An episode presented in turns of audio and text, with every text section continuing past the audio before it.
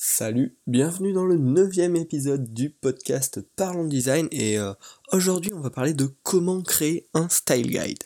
Donc euh, si t'as pas écouté l'épisode de la semaine dernière ça peut possiblement t'intéresser. Euh, je t'ai parlé de pourquoi créer un style guide. Donc ça te permet d'avoir un design bien plus consistant et une maintenance bien plus facile. Et donc dans cet épisode je vais te raconter comment créer un. Donc quel est, on va remettre un petit peu les bases sur quel est le but très rapidement. Ensuite, je vais te parler du contenu minimal à y mettre et de tout ce que tu peux y rajouter, etc. Et enfin, comment le créer, avec quel logiciel.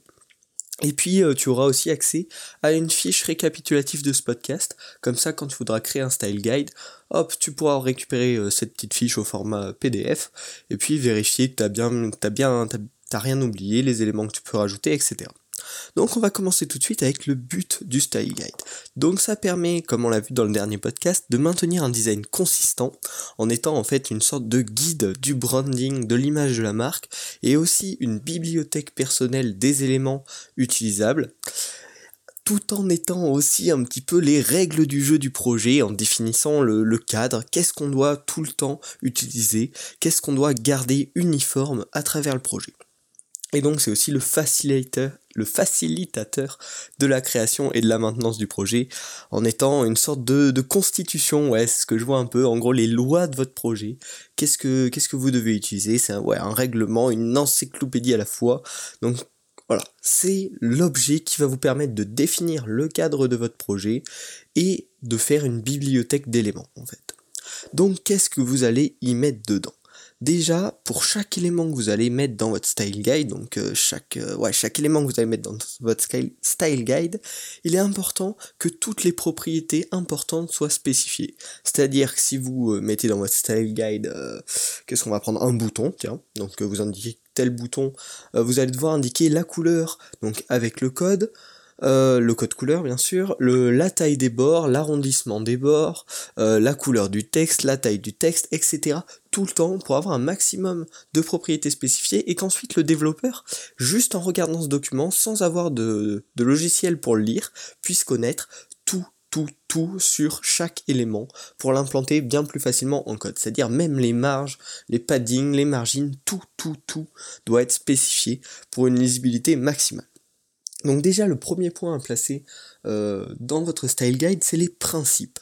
Euh, donc les principes que vous souhaitez appliquer au projet. Ça peut être par exemple la rapidité de chargement. Donc vous faites un petit premier cas de rapidité de chargement et vous un petit, un petit texte descriptif mais très court, hein, quelques lignes. Donc pour expliquer que la rapidité de chargement des pages doit être euh, à la base de votre projet afin que l'utilisateur euh, ne perde pas de dents et accède directement à son objectif. donc voilà, vous faites quelques petits cadres comme ça avec les, principes globaux de votre projet et ensuite là on peut rentrer vraiment dans les éléments. Le premier élément euh, concret à placer, c'est les couleurs. Donc vous placez un petit échantillon, le nom de la couleur et le code couleur afin de pouvoir s'y référer rapidement. Et pendant que vous faites euh, ceci, vous devez vérifier sur votre site, sur votre, vos maquettes, vous n'avez pas utilisé 5 euh, nuances de rouge différents pour à peu près la même chose. Et donc, concrétiser ces couleurs, dire que tel rouge avec tel code couleur va être votre couleur d'erreur, que celle-ci va être votre première accent color, euh, qu'une autre couleur va être votre couleur de background, et tout en, rédigeant ce style guide, vérifier que ceci est bien respecté sur tout le projet, histoire d'avoir une uniformité totale, et pas des petites variations euh, de couleurs sur différentes interfaces, alors qu'elles n'ont pas lieu d'être.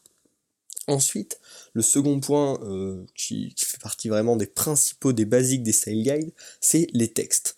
Donc vous devez montrer les polices que vous utilisez, les cas d'utilisation, la taille, la hauteur, la line 8, l'espacement entre deux lignes, euh, et tout ça. Donc ce que je vous conseille de faire moi pour ça c'est de mettre en gros un petit exemple, donc avec euh, un titre, donc en disant que c'est en police Helvetica Bold à tant de pixels et que ça sert pour faire les titres principaux, détaillé pour les sous-titres, pour les, les tailles de texte, etc. Donc pareil, tout en vérifiant que ça c'est exactement respecté sur euh, tout le long de votre maquette et qu'il n'y a pas des fois où la taille du texte de corps est en, euh, je sais pas, 20 pixels et l'autre en 18 pixels, c'est un exemple, exemple totalement hasardeux, hein, voilà. Et donc de vérifier que tous les textes euh, qui sont des titres respectent le, code qui est donné dans le style guide pour les titres. Ensuite, un truc plutôt important et qui est normalement à appliquer dans tous les projets, c'est l'iconographie. Vous avez sûrement des petites icônes euh, pour le menu, pour euh, les langues, pour n'importe quoi. Et donc, afficher toutes les icônes que vous allez utiliser, la taille réglementaire des icônes de tel type, de tel type, etc. Et les règles générales de création des icônes euh, pour, pour le futur. Si par exemple vous avez décidé que c'est que des icônes avec juste des, bords et, pas de pas pas d'intérieur, des outlines euh, icônes, eh bien vous le précisez afin que les prochaines fois, si vous avez des améliorations à faire sur le projet, etc., vous continuez à respecter cette règle et que toutes les icônes sur le projet euh, soient dans le même, dans le même style. Enfin, euh, vous devez détailler les containers, euh, c'est-à-dire les containers de texte, les cartes, euh, tout ce qui affiche avec les bordures, les arrondissements, enfin les arrondissements des, bordures, les couleurs de fond, les marges, les paddings. Et donc ça, ça va permettre, ben, justement, encore une fois aux développeurs et même à vous, de vérifier que euh, les blocs, euh, je sais pas, de, texte avec un, petit titre, soient tous affichés exactement pareil, avec la même marge, exactement la même bordure arrondie, etc. Ensuite, un autre truc qui se rapproche pas mal des containers finalement, c'est les images. Donc en donnant des exemples euh, d'utilisation des images, donc une image arrondie par exemple, une image carrée, etc. Donc les différents containers d'images en fait qui sont utilisés sur votre projet, mais aussi un truc très important, utiliser, expliquer et euh, donner des exemples, c'est la, meilleure solution, de quelle image euh, utiliser. C'est-à-dire que si tout votre site est, euh, je ne sais pas, dans une ambiance gris-bleu, et que toutes les images regardent cette ambiance, cette, colorimétrie, ben précisez que sur les images toutes les images qui composent le site, les couleurs dominantes doivent être le gris et le bleu, qui a une certain style, une certaine patte dans vos photos, pareil, exprimez-la un petit peu en texte et puis donnez pas mal d'exemples d'images afin de voilà, si vous un jour vous devez compléter votre projet, euh, pouvoir créer et ajouter des images qui correspondent aux règles de votre site. Enfin là, un très très gros morceau euh, des style guides, c'est les formulaires et les boutons. Donc vous deviez préciser à, cet endroit, dans cette section entre guillemets, euh, tous les inputs, donc les inputs pour le texte, avec les différents états, parce que ça c'est un truc qui arrive pas mal à oublier, surtout quand on est euh, débutant, de, de, créer donc votre input qui, qui, attend qu'on entre du texte, mais d'oublier quand l'utilisateur a cliqué dessus, comment est-ce qu'il s'affiche, une fois, euh, s'il y a une erreur, comment ça s'affiche, si euh, c'est valide, comment ça s'affiche, etc. Donc mettre euh, par exemple l'input texte dans le dans l'état classique en attente, dans l'état validé, dans l'état erreur, dans l'état inaccessible, disable, et donc préciser tout ça, préciser aussi donc euh, comment va être le bouton pour envoyer le formulaire, comment vont être les boutons radio, les boutons checkbox, les boutons euh, select, enfin avec une liste, etc. Et donc préciser pour chaque input, pour chaque bouton, les différents états euh, qu'ils peuvent avoir et encore une fois vérifier qu'à travers le projet, tout cela est bien respecté, qu'il n'y a pas un endroit où le bouton il est bleu avec des bords arrondis et un autre endroit où il est bleu mais euh, pas avec des bords arrondis alors que dans l'uniformité ils, ont la même ils ont la même fonctionnalité plus ou moins et du coup ils devraient ils devraient être pareils. Et donc vérifier euh, ça et en plus, du coup, le style guide permet vraiment, ça c'est un des gros points forts et un truc super pratique, de préciser les différents états des boutons et des inputs. Et ça, ça va déjà vous aider, enfin ça va, aider le développeur parce que s'il arrive qu'il doit développer euh, le formulaire et qu'il n'a pas l'état, euh, par exemple lorsqu'il y a une erreur, qu'est-ce qu'il va faire? Ben probablement rien. Et donc ce serait bien dommage pour vos futurs utilisateurs. Enfin, un truc que j'avais oublié de vous, balancer, mais qui est quand même plutôt important, c'est euh, de mettre votre logo, enfin le logo de votre projet du site, euh, dans, le, dans le style guide avec les différentes couleurs qu'il peut posséder, euh, les différentes tailles à laquelle on peut l'utiliser, puisque probablement votre logo si on le réduit trop, ben, il va plus être lisible et du coup il faut indiquer qu'on ne peut pas le mettre à moins d'une certaine taille et préciser donc les différentes formes du logo qui sont possiblement utilisables sur le site afin qu'il n'y ait pas euh, le logo qui soit déformé, euh, qui ait une couleur ici et une autre couleur là-bas s'il euh, y a plusieurs échelles, etc. Donc voilà, ça c'est à préciser aussi. Enfin là on rentre dans les deux derniers éléments principaux et qui sont peut-être un peu les, plus les plus complexes et ceux qui, auxquels on ne penserait pas directement forcément. Le premier, c'est d'indiquer la grille que vous utilisez. Donc avec la taille des gouttières, le nombre de colonnes, et euh, et ben voilà, la grille. Donc donner un exemple de la grille que vous utilisez sur mobile et euh, sur, euh, écran desktop. afin de, voilà, si vous devez reprendre le projet, recréer une nouvelle page, etc., de pas changer de grille, ce qui déformerait toute, toute la consistance du projet. Vous devez aussi préciser les espacements, les espacements verticales comme horizontales, et ça, ça va vachement aider pour avoir un projet consistant parce que c'est une erreur qu'on a, je pense, pas mal tendance à faire quand on crée son projet, c'est-à-dire d'espacer un peu à l'œil, etc. Mais du coup, il y a des espaces, euh, par exemple, entre deux grosses sections, euh, qui, bah, qui finalement sont plus égaux et du coup ça crée des, petits problèmes de consistance. Donc codifier euh, les espacements verticaux, et donc les vérifier à la fois sur le projet. Et le dernier gros point essentiel, c'est de préciser les animations.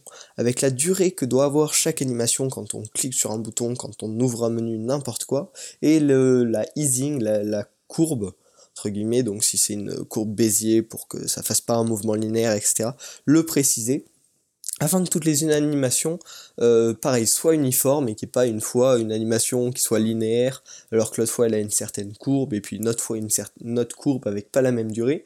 Ce qui ferait, on s'en apercevrait peut-être pas directement comme ça à la vue, mais sur le sentiment général, ça créerait forcément une vision un peu inconsistante euh, de la création graphique, et donc ce serait vachement dommage.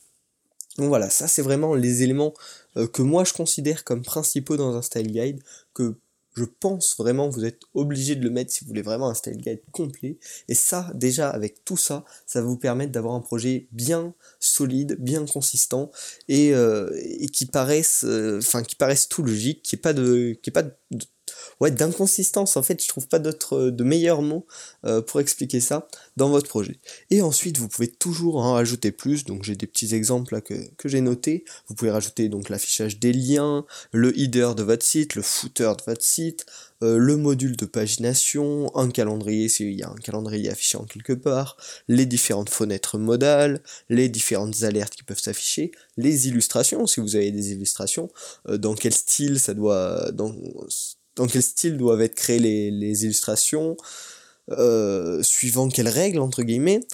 Ensuite aussi, ça peut être les formes. Si vous avez des formes plus ou moins atypiques sur votre site, vous pouvez les préciser dans le style guide. S'il y a des tableaux qui affichent donc des données ou même des graphiques, vous pouvez aussi les préciser dans le style guide pour que ce soit vraiment une bibliothèque qui donne toutes les règles, toute la définition de votre projet en fait. Donc voilà, plus il y en aura, mieux ce sera, et surtout n'hésitez pas à ajouter des exemples euh, pour les cas qui nécessitent, alors je vous cherche un... pourquoi, pour euh, bah, les illustrations notamment. Il y, a, des exemples d'utilisation, où est-ce que vous devez les placer, à quel moment, en quelle taille, et donc voilà, mettre des petits exemples de à quel endroit du projet euh, c'est intéressant d'utiliser ce type d'éléments, peut être vachement pratique aussi pour avoir une meilleure vue d'ensemble du projet. Enfin, un point vraiment important, faites attention à l'organisation. Comme euh, vous l'avez vu, il y a vraiment beaucoup, beaucoup, beaucoup de choses que vous pouvez ajouter à votre style guide, donc il faut absolument être organisé. Euh, bien mettre des titres qui ressortent, donc les couleurs avec un bon titre qui on voit bien que c'est les couleurs ici, pour pouvoir se repérer facilement euh, dans le style guide et si c'est nécessaire, n'hésitez pas à placer un petit sommaire. Euh, tout euh, en première page de votre style guide, vous mettez à telle page il y a les couleurs, à telle page il y a le texte, à telle page il y a les images, à telle page il y a les formulaires, etc. afin de pouvoir utiliser le style guide, ouais, vraiment comme une espèce d'encyclopédie où on peut se repérer facilement, accéder directement à la donnée qu'on souhaite, sans, sans galérer. Et ça, ça va vraiment être important pour avoir un style guide qui est qui va être consulté. Parce que si vous créez un style guide avec toutes les, toutes les données importantes, mais c'est un, un, bordel et personne n'y comprend rien, l'utilité euh, disparaît. Parce que si personne l'utilise, ben, il sert plus à rien. Donc voilà, faut vraiment que ce soit super organisé afin qu'on ait en fait envie euh, d'aller récupérer la donnée dont on a besoin rapidement euh, dans ce style guide. Donc voilà, là c'est ce que vous allez devoir mettre dedans. Maintenant, il faut se lancer dans la création. donc j'en ai référencé entre guillemets deux types le premier, c'est les style guides qui sont au format web, mais c'est plutôt utilisé pour des très gros projets. Donc si vous regardez les style guides euh, d'Apple, de Airbnb, voilà, ils ont des, grosses plateformes en ligne avec toutes leurs règles bah, personnelles. Mais ça, ça demande beaucoup de temps de développement. il faut que le projet soit bien concrétisé. Donc ça va pas trop, pas trop être pour nous. Voilà si vous êtes plutôt comme moi, je pense c'est le but de ce podcast, de regrouper des gens qui ont plutôt des projets de taille moyenne, voire euh, petite. Euh, un projet web va être bien sûr beaucoup plus simple d'accès par toute une entreprise, mais à une petite échelle, ça n'a pas beaucoup d'utilité. Donc le deuxième format, c'est au format image, PDF souvent, exporté au format PDF ou même PNG, on s'en fiche, ça change pas grand chose, qui est plutôt adapté pour une petite équipe. Le transport d'une image est quand même relativement peu compliqué euh, avec tous les systèmes dont on dispose aujourd'hui. Et c'est beaucoup plus simple à créer et très maniable. C'est-à-dire que vous le créez à la fin de votre première phase de design et c'est simple à mettre à jour. Et ce que je... Donc ça, voilà, c'est pile poil adapté à ce que, que, ce que nous, ça nous intéresse. Quoi. Simple d'utilisation, le transport pas trop compliqué, euh, et la simplicité de création aussi. Donc pour ça, ce que je vous conseille, c'est tout simplement d'utiliser le logiciel euh, qui vous a permis de faire le design du site. Comme ça, les composants, vous pouvez directement euh, les récupérer, c'est beaucoup plus simple. Et en plus, si vous utilisez ce logiciel pour vos projets, c'est sûrement que vous débrouillez très bien dessus, que vous savez l'utiliser de manière optimale, et du coup, ça va être beaucoup plus simple pour vous. Ensuite, l'export en PNG ou PDF doit être largement suffisant parce que vraiment le but du style guide c'est qu'il doit être super lisible. Euh, tout doit être lisible directement en regardant le style guide et sans euh, outils d'analyse. C'est-à-dire que si vous le faites sur Photoshop, le développeur ne doit pas avoir besoin d'utiliser Photoshop pour comprendre quel élément a quelle propriété tout, tout, tout doit être lisible. La taille des espaces, les codes couleurs, la taille des polices, tout, tout, tout doit toujours être euh, décrit afin qu'en lecture simple, juste vous voyez l'image, vous pouvez l'imprimer même si vous voulez votre style guide, euh, on puisse savoir exactement qu'est-ce qu'il faut, à quel endroit et quel composant possède quelle propriété. Donc j'espère que ce podcast vous a plu et vous a motivé donc à créer euh, ce podcast. Si vous n'êtes pas tout à fait encore sûr de, de pourquoi en créer un, de pourquoi il faudrait en créer un, euh, je vous invite à aller écouter l'épisode 8 du podcast. Je vous en parle, je vous explique ça.